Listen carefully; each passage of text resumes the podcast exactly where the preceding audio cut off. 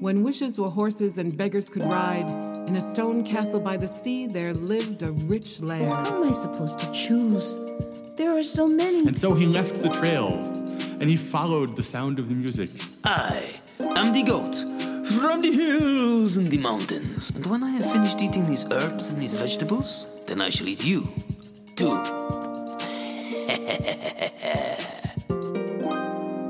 Once upon a time, and welcome to the Story Story podcast. I'm your host, Simon Brooks, and I have some stories for you. This is a podcast to hear traditional stories told by some of the best storytellers in the world. It will take you to long ago and far away, and bring you back safely. I just want to let you know that this episode does include a story which mentions death. If this might be triggering, well, just be warned.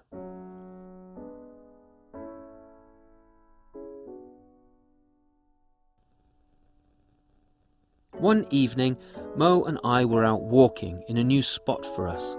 It was far from home, a spot we found beaking around in the car. Sunlight filtered through the trees, leaves dancing with the summer breeze, cooling the air. The trail twisted and turned around great trees and giant boulders, which Mo, of course, had to sniff. The trail came to a raging stream, splashing over rocks, and cascades were roaring. At some point, as we followed the force, I realized I had not seen a trail marker for a while. We stuck to the side of what was turning into a gant, the sides rising away from the galloping water. The rocks rose and we scrambled higher. Mo making easy work, leaping and bounding, me using roots and branches to help me climb. When we got to the top and started to make our way down the other side, we could see that the stream got wider, flatter, and slower as we came around a bend. The forest vanished into a plain of sorts, and there was a lake. It was not a small lake, but it wasn't huge either. A rock far off rose out of it, and standing on top, tall and regal, was a great blue heron. Mo and I made our way to the shore where my dog lapped up the water. It had been a hot climb and descent. As I sat on a stone pulling out my water bottle, I looked over at the heron. It looked at us as if to say, What are you doing here? I heard a splash and saw a fishtail vanish. This made Mo jump and look. I stared into the clear, bright water. There were fish there, a lot of fish, large fish, swimming about frantically. I'm not a fisherman, but I recognized trout and perch in amongst those fish. Mo rumphed at the fish when they splashed her with vigour. The heron's head spun around on its long neck and it peered beneath the water. Rapidly lifting its head, it spread its wings and hopped hurriedly into the sky. The downbeat made ripples on the water, which spread out further and further. But the ripples, instead of getting smaller, began to grow in size and swirl about. It looked as if a whirlpool were forming, but it was moving towards us at high speed. Then something dark broke the surface and came at us.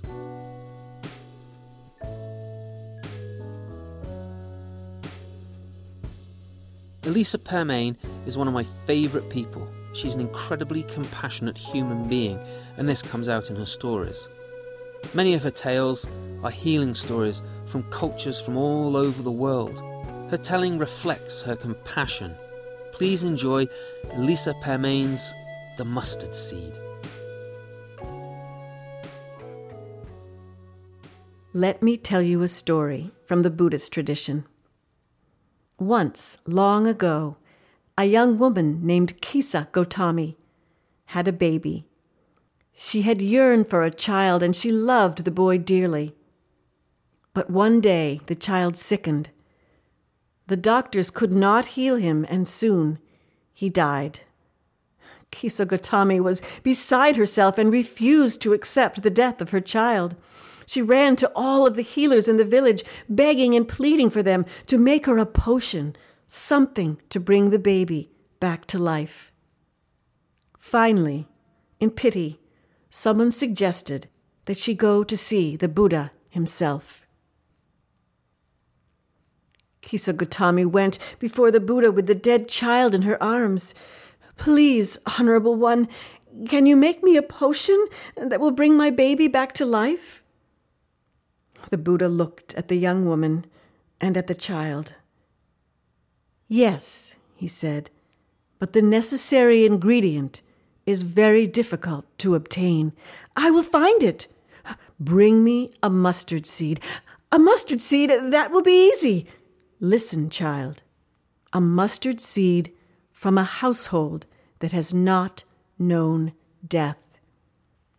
Kisa Gotami hurried off back to her village, and she knocked at the first door that she came to. Please, I need a mustard seed for a potion that will bring my baby back to life. The woman ran to her cupboard for her mustard seed bottle.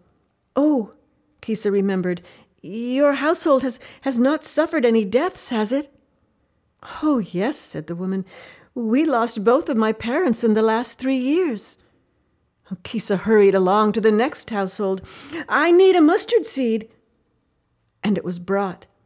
And then the question and the answer. Yes, I lost my wife two months ago. On she hurried to the next house and the next, and at each house the question was met with the same answer Yes, yes, yes, we have known death. Finally, Kisa Gotami stopped and looked at her child.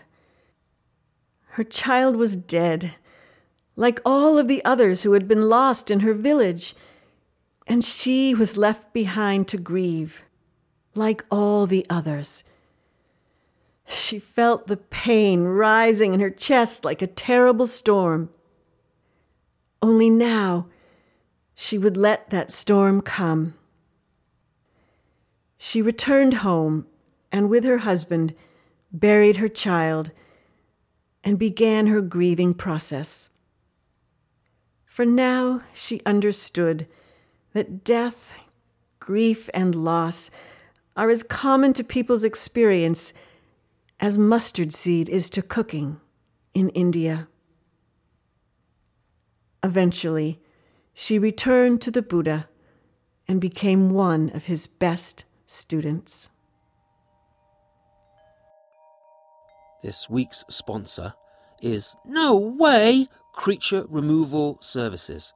From scorpions to ants, cockroaches to earwigs, if you don't like rats, spiders, and snakes, or trolls and dragons have moved in nearby, then call Miss Muffet at No Way Creature Removal Services. No matter what varmint, beasties, or insects are bugging you, yes, I did that, destroying your property, crawling over your face at night, Get off your tuffet and call Ms. Muffet to remove and rehome creatures you fear or find filthy. Removed with respect and care and taken to the dark woods in the enchanted forest for relocation, humane habitat for creatures that give you the heebie jeebies. Call No Way Creature Removal Services 888 Shriek. This episode is also brought to you by our new patron, Alex and her pup, Midja. Shout out to her friends Sam and Patricia, who just got married. Whoa! Being a supporter, Alex and Midja have the ability to see from a safe distance many of the magical creatures that might live in their area. They are also a generous supporter of storytelling and the arts, which is pretty cool. A big thank you to them and all the other patrons of the podcast. Your generous support allows this podcast to reach bigger audiences and grow. A big thank you to all the patrons who make this podcast possible. To join the story supporters, go to storystorypodcast.com for more information. And if you want to hear us make up fairy tale facts about you and thank you for an episode, then become a supporter now and help this podcast keep going.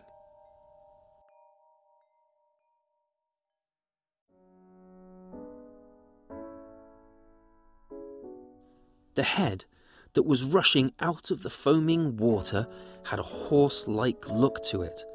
Mo began to jump up and down, hop really. She does this when a chipmunk she is chasing scampers up a tree. She danced about the shore and came close to my side, excited.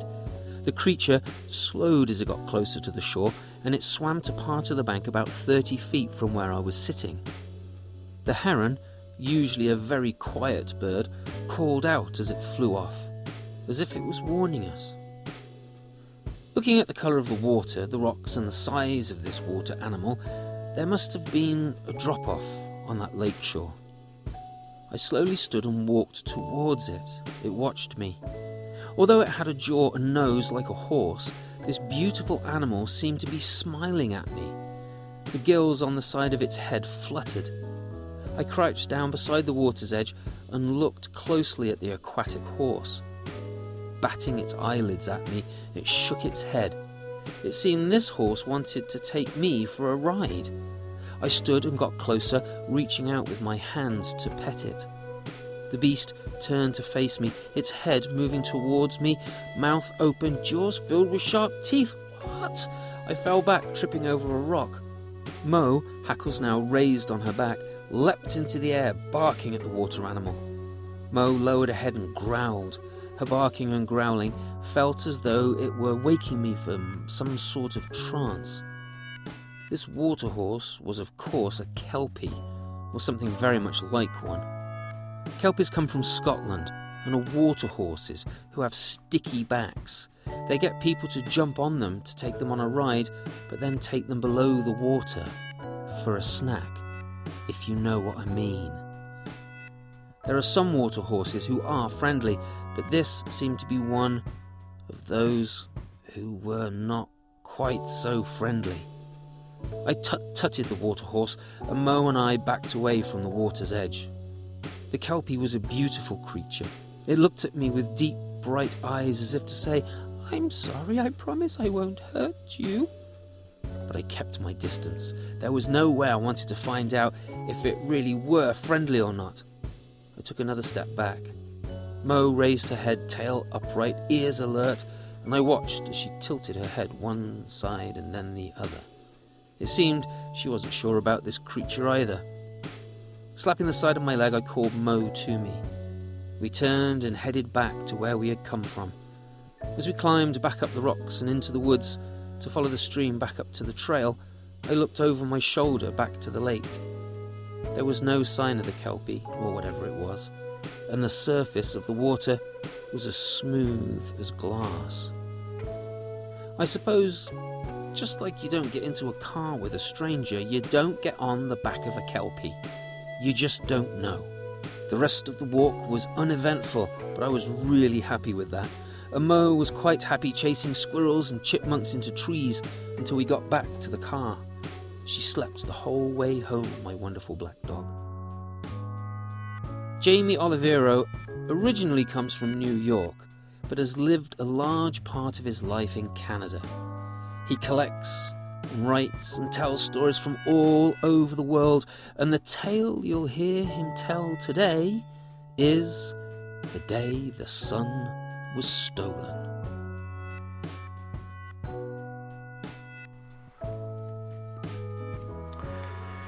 To the north and the northwest, there are stories of Raven. Raven, powerful guardian. Raven, bright eyed trickster. And one day Raven was on the ground, hopping here and there, looking perhaps for a bit to eat, and he came upon a ball of clay. So, in a playful mood, he, he rolled it with his feet, and he carved it with his beak, and he made this nice, plump, rounded creature.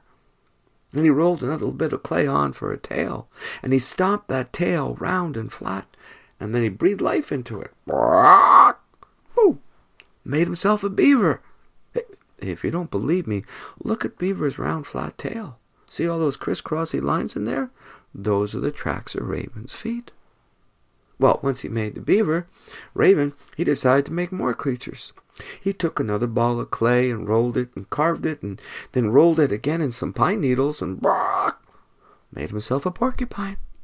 He, he took another ball and, and he rolled it bigger and he stuck some branches in the top. Brrr made himself a moose. And he kept on going. Pretty soon he was just playing, you know. He took a little ball and he stuck it down a bigger ball and put some grass there and some twigs for arms, legs. Oh, he made the first person. It looks so funny. He's laughing at it to this day. And if you walk under a tree and there's a raven there, he'll go, big joke, big joke. And he kept on going until he only had one big ball of clay left. So Raven started rolling it in mud and moss until it got even bigger. And then he breathed a lot of life into it. And he made bear. But not like any bear in the world today. No, because of all that mud and moss. That bear's coat was twice as thick as any bear's coat we know today. And when he was done that, Raven was tired. So he flew off, found himself a nice branch up in a pine tree, and went to sleep. So now all these creatures that he made are playing in the world, and, and everyone was happy mm, except for the bear. You see, it was a bright sunny day. And because Bear had that thick, thick fur coat, he was twice as hot as all the other creatures, and he was he was sweating, and he was getting cranky. And I don't know if you know this, but there is nothing worse than a cranky bear, especially a big one. And so finally, Bear, he reared up on his hind legs and he looked up at the sun and he pointed at it with one huge paw and he said, I'm gonna get you and he started along. And he come to a mountain. And he climbed and he climbed and he climbed until he got to the top.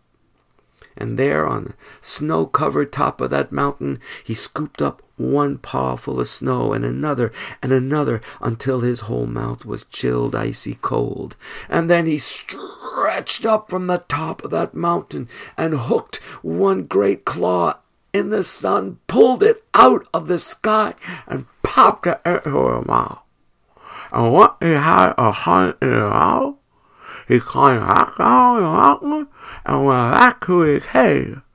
And in front of his cave was a great big rock.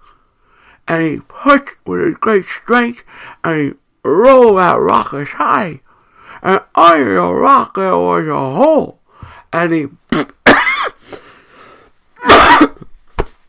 he spit the sun into the hole. And then he rolled the rock back on top. And he said, That takes care of that. And he went inside his cave and he went to sleep. So now Bear was comfortable. But the world, the world was dark and, and cold. And in the cold and the darkness, there was a little boy who lived with his granny. And he went to his granny and he said, Granny, what's happened to the sun? Granny, she sniffed the air. She licked a finger and she held it up and she tasted the wind. And then Granny, she took a stick and she made some secret pictures in the dirt. And then she looked up and she said, Bear. Bear's behind this. And she looked at her little grandson and she said, Grandson, are you brave? Yeah, yeah, yes, Granny. Are you very brave? Yes, Granny. Are you brave enough to face the bear? no, Granny. She said, Yes, you are, because I'm going to help you. And she reached into her medicine pouch and she pulled out something all rolled up. It, it, it was a fish skin.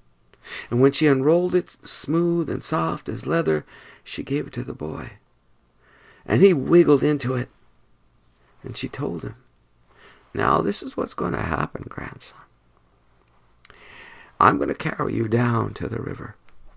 And you're going to swim and hide in the cattails. And after a while, Bear's going to wake up. And he's going to be hungry. He's going to go down to the river. He's going to catch one fish and eat it. Then he's going to catch another fish and eat it. And then You swim out and let him catch you.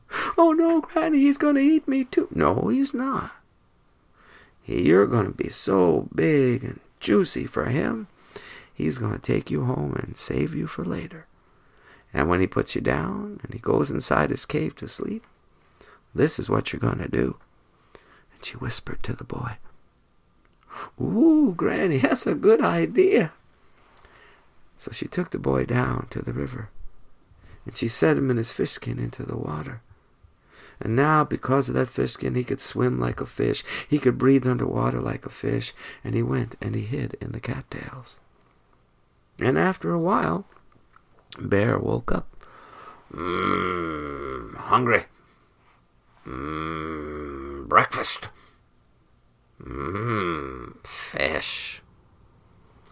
So Bear, he, he lumbered down to the river and he, he reached in and coom.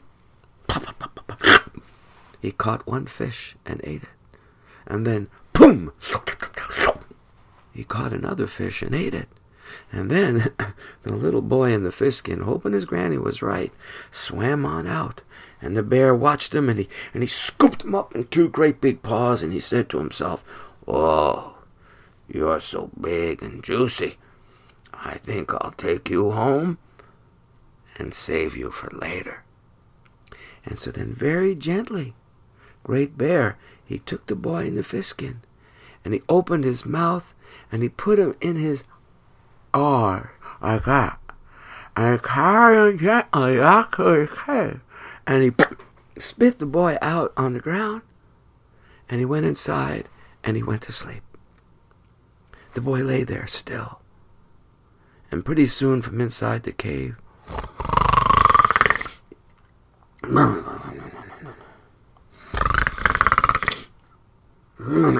When the boy heard the bear snoring, he wiggled out of the fish skin, and he tucked it in a pouch he had, and then he took out something his granny had given him. It was a clamshell, and she had sharpened the edge of that clamshell by rubbing it on a stone until it was like a razor. And then that brave little boy he crept into the cave and he started to shave the sleeping bear.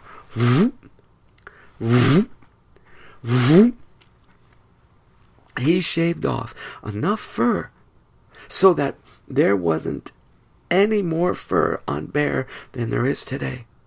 And he took all that extra fur and he stuck it in a pouch. And he started running. He started running so fast that as he was running through the woods, the pouch opened a bit and all that fur scattered on the winds. But but he, he tied it up again and he just kept on running, running, running till he got back to his granny and he jumped into her arms and she gave him a great big hug and they both laughed. A little while later, Bear woke up it's cold.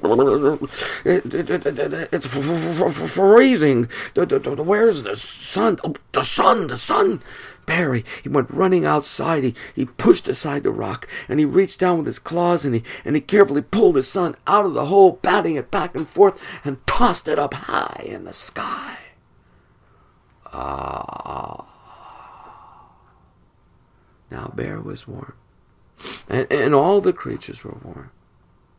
And, and to this day, Bear, he has to go to sleep in the winter because Bear's coat isn't as thick as it used to be.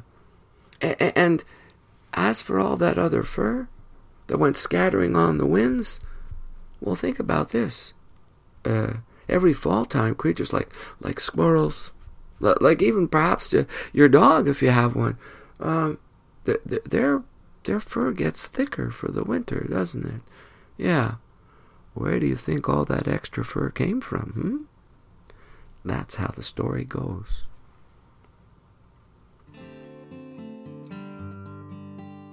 Thank you for listening to the Story Story podcast. Show the love. Find Jamie online and Elisa at wisdomtales.com. Tell them you heard them on the podcast and now want to hear them tell more stories.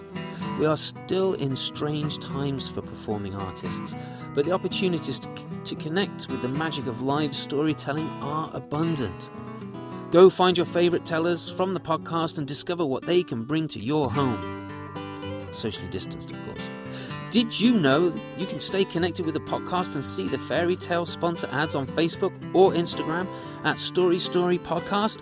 Or you can connect with me, Simon Brooks, at Simon M. Brooks on Instagram and on Facebook on my website, Simon Brooks Storyteller. While you're there, let us know what your favourite story is that you've heard, or the favourite stories from your childhood. Who knows? Maybe you'll hear them here soon. The inspiration for the fairy tale sponsor came from the beautiful brains of Christina Vincent. The inspiration for the true fairy tale was flooding in the woods near my home. And the music is by Podington Bear. Thank you, Poddington. This podcast is made possible by patrons like you. Consider becoming a patron or joining the mailing list to get podcast goodies or writing a review on Apple Podcasts, which helps other story lovers find and enjoy the show. You'll hear more stories next week, but until then, live happily ever Mary Kate opened up the door, and there, on the doorstep, wrapped in his own blanket, was her baby. And to this day, Anansi spins webs so that he can catch the flea, the fly, and the moth that got away. If you go down to the lake on a clear day when the water lies as calm as a sheet of glass, rooftops of the castle glittering in the sunlight. And if you listen really closely, you can even hear the festive music from the royal court.